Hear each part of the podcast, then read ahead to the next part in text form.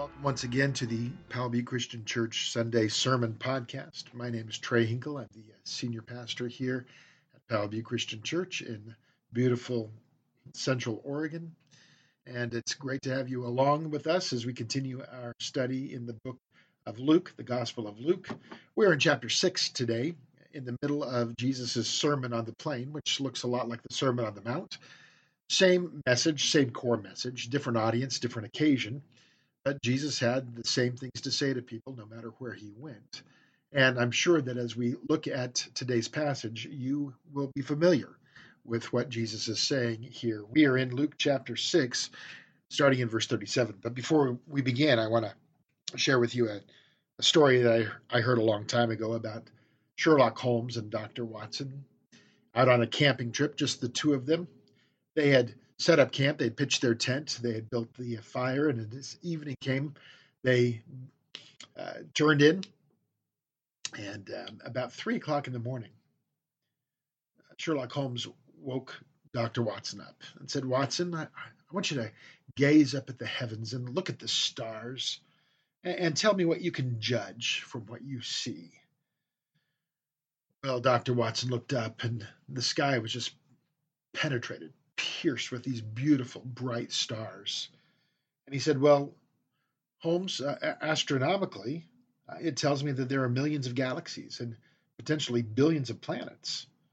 And astrologically, I observe that the planet Saturn is in the constellation of Leo. Horologically, I deduce that the time is approximately a quarter past three. Theologically, I can see that God is all powerful and that comparison to him and what he creates, we are small and insignificant. And meteorologically, I suspect that we will have a beautiful day tomorrow. What, what do you surmise, uh, Sherlock? And Sherlock said, Well, Dr. Watson, I surmise that someone stole our tent. And Watson missed it. See, we all make judgments, don't we? We all make judgments no matter what we do, no matter where we go. Uh, we make judgments about what is safe and what is risky, what is healthy and what uh, we should avoid, what is true and what is false. But often, just like Dr. Watson, the judgments we make are, are a little bit off. Um, we're not seeing the, the real things that we should be seeing, especially when it comes to dealing with other people. You see, as humans, we're at a bit of a disadvantage because human beings tend to be mask wearers, whether you're a believer or not. You you tend to wear a mask in in the company of other people. You you uh, you don't let down your guard very easily. So as we interact with other people, what we see may not be really what is real, uh, who they really are, and that can go two ways. By the way, in one sense, you know that as you're relating to people, somewhere deep inside of them, they have brought along a lot of baggage that you can't see.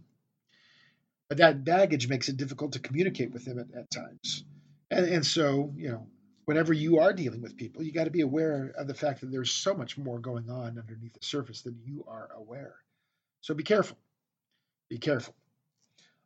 Also, on another front, it's so easy to see how uh, we jump to conclusions. We take at face value what is being done, what's being said, right? And we don't know what's going on behind that interaction. You know, one day I was talking to one of our elders, a man named Tom Alexander, a, a very wise man.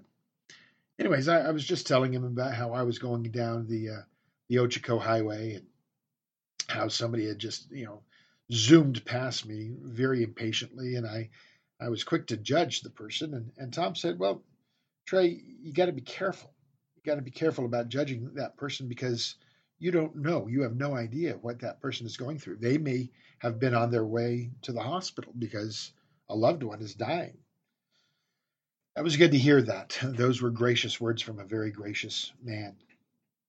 So, as we're looking at this next section on the Sermon on the Plain, we're going to see how this plays out of, of being a judge of things, especially as we interact with other people and we're going to see what Jesus says about it. So we're going to start with verse 37. Uh, follow along with me. We'll, we'll just read the whole thing and then we'll go back and look at different parts of it. Jesus says, Judge not, and you will not be judged. Condemn not, and you will not be condemned. Forgive, and you will be forgiven. Give, and it will be given to you. Good measure, pressed down, shaken together, running over, will be put into your lap. For with the measure you use, it will be measured back to you. He also told them a parable. Can a blind man lead a blind man? Will they not both fall into a pit? A disciple is not above his teacher, but everyone, when he is fully trained, will be like his teacher. So why do you see the speck that is in your brother's eye, but do not notice the log or the plank that is in your own eye? How can you say to your brother, Brother, let me take the speck that is in your eye, when you yourself do not see the log, the plank that is in your own eye? You hypocrite, first take the log out of your own eye, and then you will see clearly to take out the speck that is in your brother's eye. So there it is. Judge not. Judge not. Boy, our culture loves that verse, doesn't it? People in our culture, even even people who are opposed to what the Bible says, eh, people who reject the Bible, they still love that verse. They they don't believe the Bible, but they believe this verse. Don't judge me. In other words, you can't tell me that I'm wrong, that my choice is wrong, that my attitude is wrong. You know, I've got my rights. I can do what I want to do. People hate having their actions measured up against any kind of higher standard. They really hate it when their actions are are measured up against the Bible because they don't believe that the Bible is a higher standard. They don't believe the Bible is from God they think, they perceive that it, it only comes from man. So it contains only man's thoughts. And so it's really just a bunch of men from ancient times who are imposing their wills on their life. And they don't like to be judged. But does this verse that they use to protect themselves, does it really mean what they think it means, to judge not? Well, unfortunately for their way of thinking, we know that Jesus, as God's Son, he would never ever teach anything that would go against God's heart or God's word. So it's actually good to understand what God has really said to us in his word about judging and then to put this teaching of judge not into proper perspective. In the Greek, the word judge is the word krino. And that word in the Greek has a variety of meanings. The, key to understanding what Jesus is saying here in this passage is to recognize that the, the word judge has been used a couple of different, different ways in the New Testament. First of all, it refers to criticizing and condemning. Okay? So you can judge and be critical and condemning. The other way that it's used in the New Testament is um, is to mean to discern or to decide, to be wise in one's discernment and decision making. So it's important to note that Jesus could be using that word in one of two different ways. He could be talking about criticizing and condemning, or he could be using it to mean to wisely discern something and to make a decision. Well, what is it? Which one is it? Well, it's important to see the context. And Jesus himself gives us the context because he doesn't just say, judge not, and then period.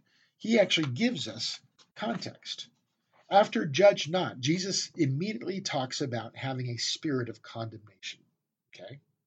But he also speaks of having a spirit of forgiveness. And even more, in, in the last half of the next verse, verse 38, Jesus gives us more context when he speaks of the measure that we use being also used on us, which I see as the idea of having equal footing, that one person is not over anybody else. They're all under the authority of the same God. So, when Jesus says, do not judge, judge not, is he saying, don't criticize, don't condemn? Or is he saying, hey, don't be wise in your discernment and decision making? uh, I think that you probably know where I'm going with this. But the best way to interpret Scripture is through Scripture. And so, with that in mind, we, we must consider that in John 7, when Jesus has once again been accused of breaking the Sabbath by healing somebody, by doing good, he kind of loses it. And he chastises the Jewish leaders pretty strongly. And he says in John 7 24, stop judging by mere appearances and make a right judgment. So here, Jesus is saying that he wants us to judge. He would not then contradict himself. Hey, don't judge, but here, yes, you should judge. Now, see, I think that here we see it very clearly. He is saying, I want you to judge rightly. So that means that there is a right way to judge and there is a wrong way to judge. Folks, that's the clarification. Judge not in Luke chapter 6. It's very clear that Jesus is indicating the manner in which we approach judging, right?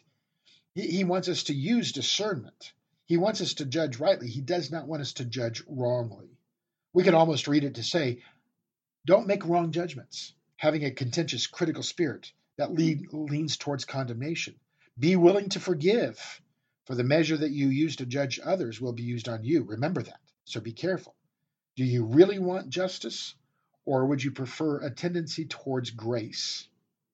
Now, uh, if you look at the Jewish leaders, we see throughout the Gospels that they they have this long um, standing reputation of looking down on people, condemning those who were not of the, of the mindset that they were. In fact, Jesus, who came as their Messiah, uh, they rejected him. They judged him because he wasn't on their side.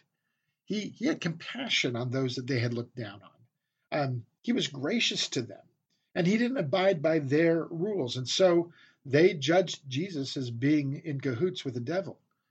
Talk about wrong judgment. Well, so let's do. Let's talk about wrong judgment.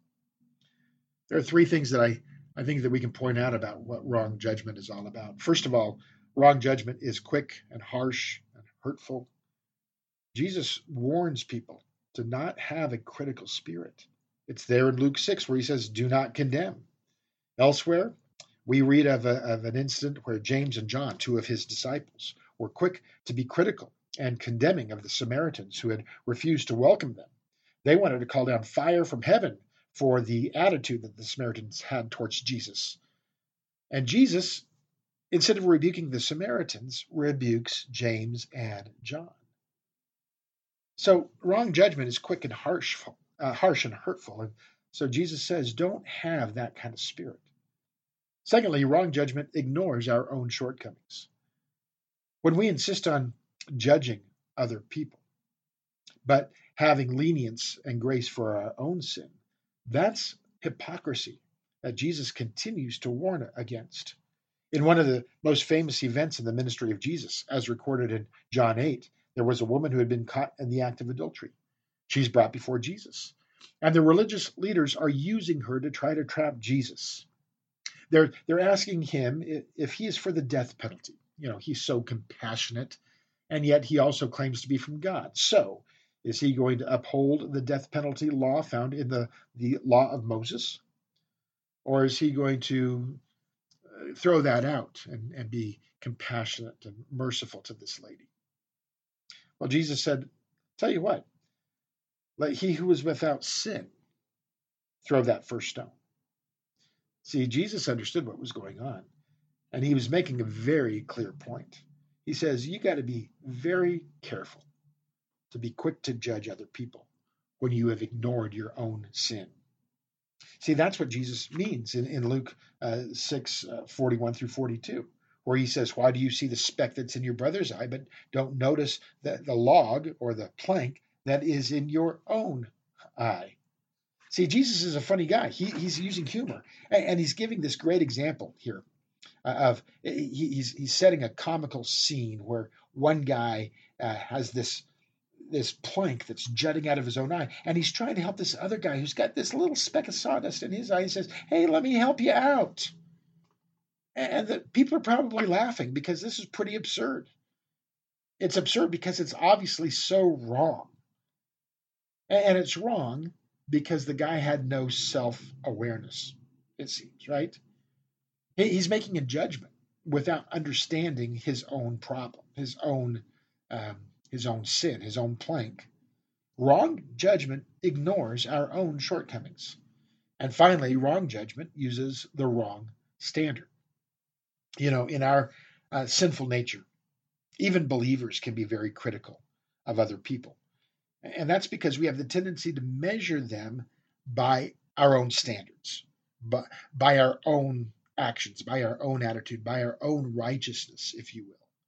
You know, I I'm always fascinated that uh, I have this attitude sometimes when I'm out on the road. That it seems like there's only two kinds of drivers out there on the road on Highway 97. They're the idiots and they're the maniacs. The idiots are the ones going slower than me. They're in my lane and they're going slow, and uh, they're not letting me uh, go as fast as I want to go. They are idiots. But then, as soon as I say that, here comes a car going like 20 miles an hour faster than I am, just zooming past me, and I call him a maniac. Why? Because he's going faster than me. You see, both the idiot and the maniac are being judged by me by my own standard. See, apparently I'm the only one going the exact right speed and driving exactly the right way. So everything that I, I see out there is measured by my own action, by my own attitude. I'm the ideal. And that's warped thinking. Because when I become the standard, then I have forgotten that there is a higher standard. I become the standard, my choice, my lifestyle, my righteousness, or my lack thereof. Boy, that puts me at the center of the moral universe. Church, that's a very precarious and a very dangerous place to operate from. So if that's wrong judgment, what's right judgment? Well, it would be the opposite of all of those things, right? So if wrong judgment is quick and harsh and hurtful, then right judgment would always be tempered by grace and patience and a willingness to overlook a wrong done. Again, we go back to verse 37, where Jesus says, Do not, no, condemn not, and you will not be condemned. Forgive, and you will be forgiven. Secondly, if wrong judgment ignores our own shortcomings, then right judgment will revolve around humility, being honest, and being willing to actually see clearly who we are and where we are in our relationship with God. Again, before we can remove the plank, we have to recognize that we have a plank, or at least we have the capacity to grow a plank, right? It's like uh, uh, from the old movie Monty Python and the Holy Grail. There's a scene where the Black Knight, who believes that he is invincible, he he begins to pick a sword fight with King Arthur. And King Arthur uh, cuts his arm off, and King Arthur thinks that the fight is over the Black Knight continues to fight.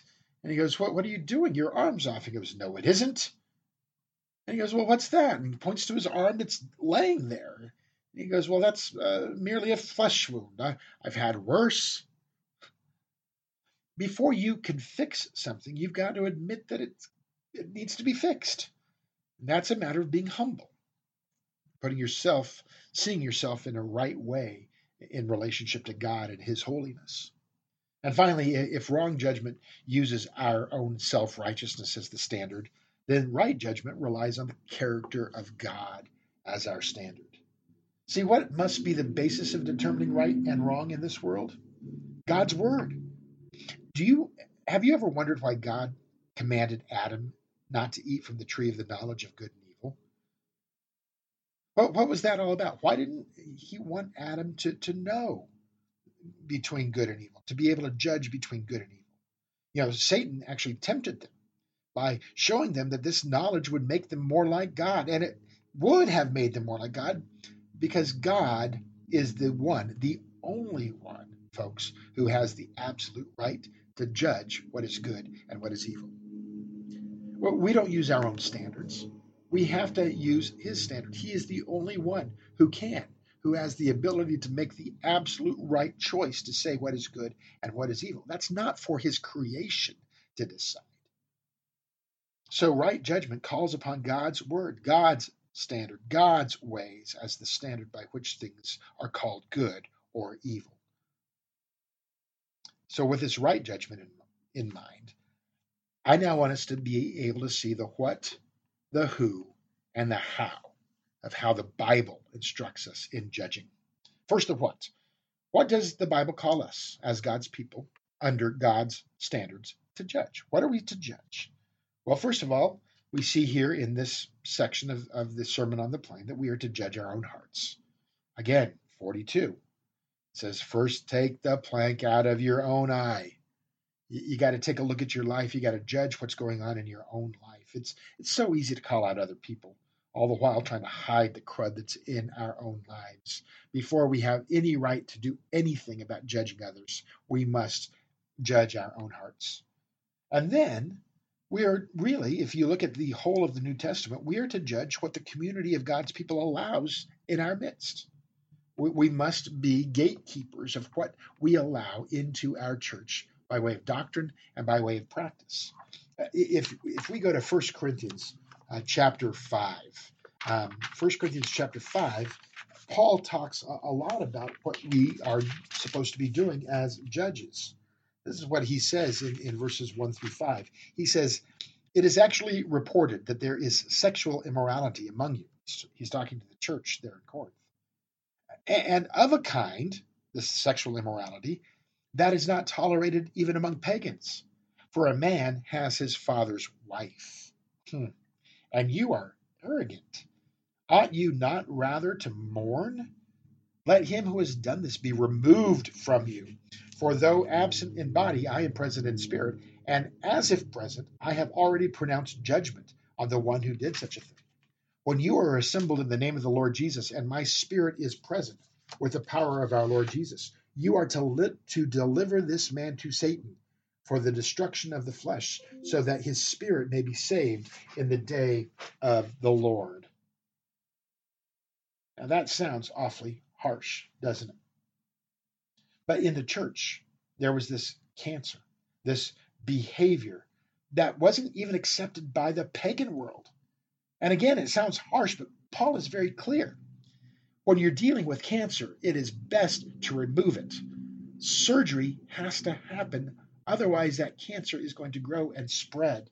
As it says in 1 Corinthians 15 33, bad company ruins good morals if there is blatant sin going on in the church, if the church has not been good gatekeepers and allowing certain uh, uh, mentality or, or certain mindsets or certain doctrines or certain practices of the church, we have to we have to be very very clear and we have to judge what's going on in that community, what we have allowed into the community. And, and, and again, what do we judge? Whatever God has judged whatever God has said is true. We we can't come up with our own stuff and say, well, you know, you're wearing the wrong clothes, so therefore we're, we're judging you. Oh, you're smoking in the parking lot. We, we, we can't let you in. No, no, no, no. That's not what it is. We judge whatever God has judged. What God's word has said is true. That is what we can say is true. That is what we can stand up for and help the community of Christ understand. See, it's not me, it's not my truth, it's the truth. And on that, I can be discerning and I can protect what's going on in the house of God. So that's the what. Secondly, let's talk about the who. Well, look back at, uh, at verse 41. Again, let, let me read this. Back in verse 41, it says, Why do you see the speck that is in your brother's eye, but do not notice the log or the plank that is in your own eye? Who is it? What's the term that Jesus uses who is it that has the speck? It's your brother. Mm. See, Jesus is talking about somebody who is A, a fellow believer, and B, someone that you have a relationship with. Both of those are absolutely true, and it's important for us to see that. See, I know so many believers very eager to call out unbelievers for their sin, but Paul is clear. Eh, back in, in that passage in First Corinthians, where he's talking about um, uh, removing the, the sinner, the brother, from amongst their, their midst, he says that he is called to judge those inside the church. But he says something very interesting about those who are not in the church. About those people, Paul says, What have I to do with judging outsiders? Is it not those inside the church that you, are to judge? God judges those outside. You see, we can get so caught up in standing in judgment for all of the sins that we see committed by our country, those people who live in our state and our community. We see the corruption of heads of corporations, or we see the perversions of celebrities. We see the absolute dishonesty of politicians. And some of us want so badly to call fire down from heaven, just like James and John, to consume them. But Paul says, no, no, no, wait a second. Those people are not part of the kingdom. They don't have the same foundation as you. And they don't claim to follow the scriptures that you claim to follow. They have no connection with Christ. So why are we so worried about them? Why do we hold them to God's standards? Let God deal with them. Rather, it's the brothers, those in the church, those that we have a relationship with, the, those who we are on the same journey with towards sanctification. Those are the ones that Paul says, you know what? It's good for us to come alongside of each other and bring judgment when the actions of our brothers and sisters do not reflect the faith. Now, why? Why would we do that? For what purpose would we do that? Just to be a jerk? Just to um, feel superior to them and holier than thou? No. No, not if they're our brother. Not if we have a relationship with them. Not if we actually love them. Man, we are building something that's bigger than our own individual kingdoms, guys. Guys, we are all part of a new temple of God. Therefore, we want that structure to be strong. We want to strengthen all of the parts of the building. And if we see certain parts of the building that are being weak and compromised, we must act out in love, wanting to help, wanting to hone each other because we have this shared commitment to building God's kingdom. And that then brings us finally to the how. How are we to speak discernment and judgment into the lives of our brothers who are on the same journey that we are on, who are being built up together with us in the body.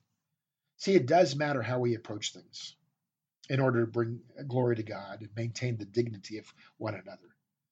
In, in 1 Timothy, Paul talks about the manner in which we confront those in the church. He says the goal of this commandment is love. This is 1 Timothy 1 5. The goal is love, which comes from a pure heart a good conscience, and sincere faith. I want to look at those three things a pure heart. That means having my brother's best interest, especially when it comes to his relationship with God and his place in the body of Christ. I, I want what's best. I have a pure heart.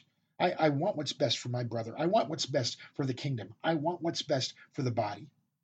Number two, having a good conscience which means I'm confident that I have already been honest with my own sins and failures, that I'm not coming in this attitude of superiority at all, that I have put myself on an equal level with my brothers. I have a good conscience. I've I have taken care of what I had to deal with as well. And a sincere faith, believing in the goodness and the grace of God to continue the work of sanctification in every person's life who is a part of God's kingdom. I ran across a great way to remember the how in making right judgments in the body of Christ. It's an acrostic where you know the letters of a word will spell out certain principles to keep in mind. We tend to blast our brothers. Okay? But instead of blasting them, we must be people who are blessing them. So if you think of that word bless, B L E S S, think about that as you consider how to how to play this out, uh, judging uh, to the glory of God, making right judgments. First of all, be. Be in prayer. Be in prayer. Simply ask before you go and do anything, before you confront or anything like that. Say, God, how do you want me to respond to the situation? How can my words and my actions bring you the, the, the glory? Number two, L, listen to them. You know, oftentimes we just barrel in and we don't really pay attention to what's going on. We don't understand what's happening behind the scenes. So we need to take time to listen to the people around us, to, to truly hear their heart. Where are they coming from? What, what are they trying to work on? Where is their heart? E, why don't you choose to eat with them, share a meal together? You know, in, in the Bible, and it's true today as well. Breaking bread with other people would bring an equality that is truly godly. You know, because when you eat with someone, you've put yourself on the same level. You've shared life together and you're willing to associate with one another on an intimate level, like a family, because you've eaten together. Uh, S, serve them.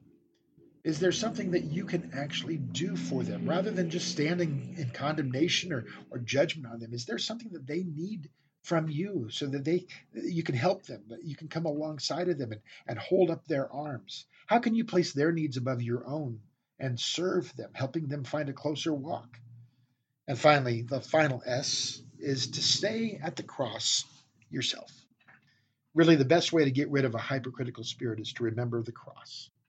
Remember the cross, because it's impossible for anyone to feed their self righteous nature while understanding that Jesus went to the cross for them, that it was their sin that put Jesus on the cross, just like it was the sin of their brother. You know, there's a song that we often sing I'm forgiven because you were forsaken. I'm accepted. You were condemned. I'm alive and well. Your spirit is within me because you died and rose again. That's a beautiful song because the whole attitude is listen, I am nothing without the cross. I am not righteous without the cross. And so I could see my brothers maybe messing up here and there, dropping the ball here and there, making poor choices. But I must understand that I am not righteous in and of myself.